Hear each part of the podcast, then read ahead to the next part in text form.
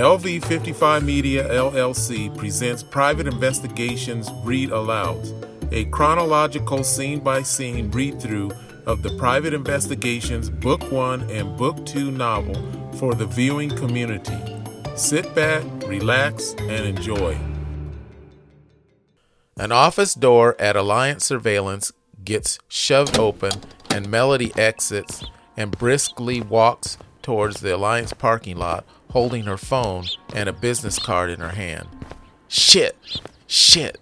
Shit! She loudly mutters to herself while passing several people, causing them to move out of her way and, or stop and stare at her with perplexed looks. Upon arriving at the corner of the Alliance parking lot, Melody briefly looks around, then starts pacing back and forth, covering approximately 10 feet or so all while looking at the business card and trying to punch numbers on the phone screen. Shit, she yells out. Just as she's entering the number, a female driver exiting the parking lot slows down while rolling down her window and stops. Hey, are you okay? she asks, startling Melody, forcing her to quickly look towards the driver and pause. Uh, yeah, I'm fine. Melody briefly looks around the general area, then towards the driver again, slightly smiling. No, I'm okay. Thanks for asking. I'm just checking. The female driver waves towards Melody, rolls up her window, and exits the Alliance parking lot. Melody quickly places the call on her phone and waits.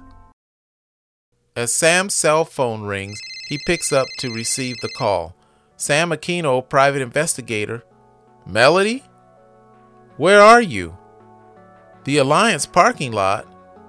Jerry and Holly briefly glance towards each other, then back towards Sam, who is standing up and grabbing the binoculars off his desk.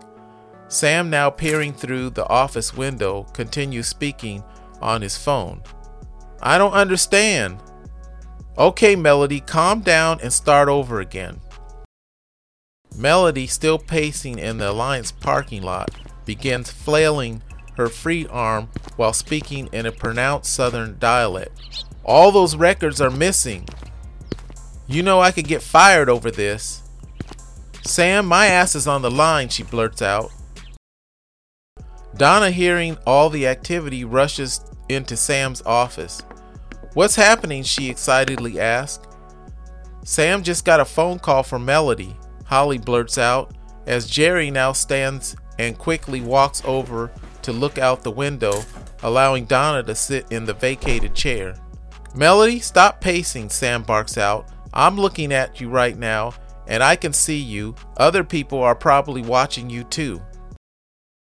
Melody immediately stops pacing and stands still, then turns her head and body around several times. I don't see you, Sam, she states, before taking a deep breath and continuing to speak, this time in a less pronounced southern dialect. okay, when I tried looking for the client's records you asked me about a little while ago, I can't find them. No, I looked in the computer system. They're not there. Sam, still speaking on the phone, hands the binoculars to Jerry, who takes them and begins looking out the window towards Melody. As Sam sits back down in his chair, he continues speaking. It's pretty obvious, Melody. Some people or someone doesn't want anyone to see those files. Tell you what, just go back and continue to do your work as normal. Sam, is there anything you want me to do? Donna anxiously asked. Sam briefly lifts up his index finger while shaking his head. Melody, if you find out anything, call me on my cell phone day or night, and we'll meet someplace face to face where you're comfortable, okay? You feel better? I do feel better, Sam, thanks. I've calmed down now. Melody stands motionless for several moments, then places her hand on her hip. You know, I might have a way of finding those records. I gotta go. Bye. Melody ends the phone call and quickly walks towards the Alliance surveillance building. To learn more about Sam Aquino and the many other characters involved in these mysterious, intriguing, suspenseful, and coincidental fiction stories, purchase a copy of Private Investigations, Book 1 and Book 2, in one volume by visiting Dorrance Publishing, available both in softcover and ebook formats, also available at Amazon Books and Barnes & Noble.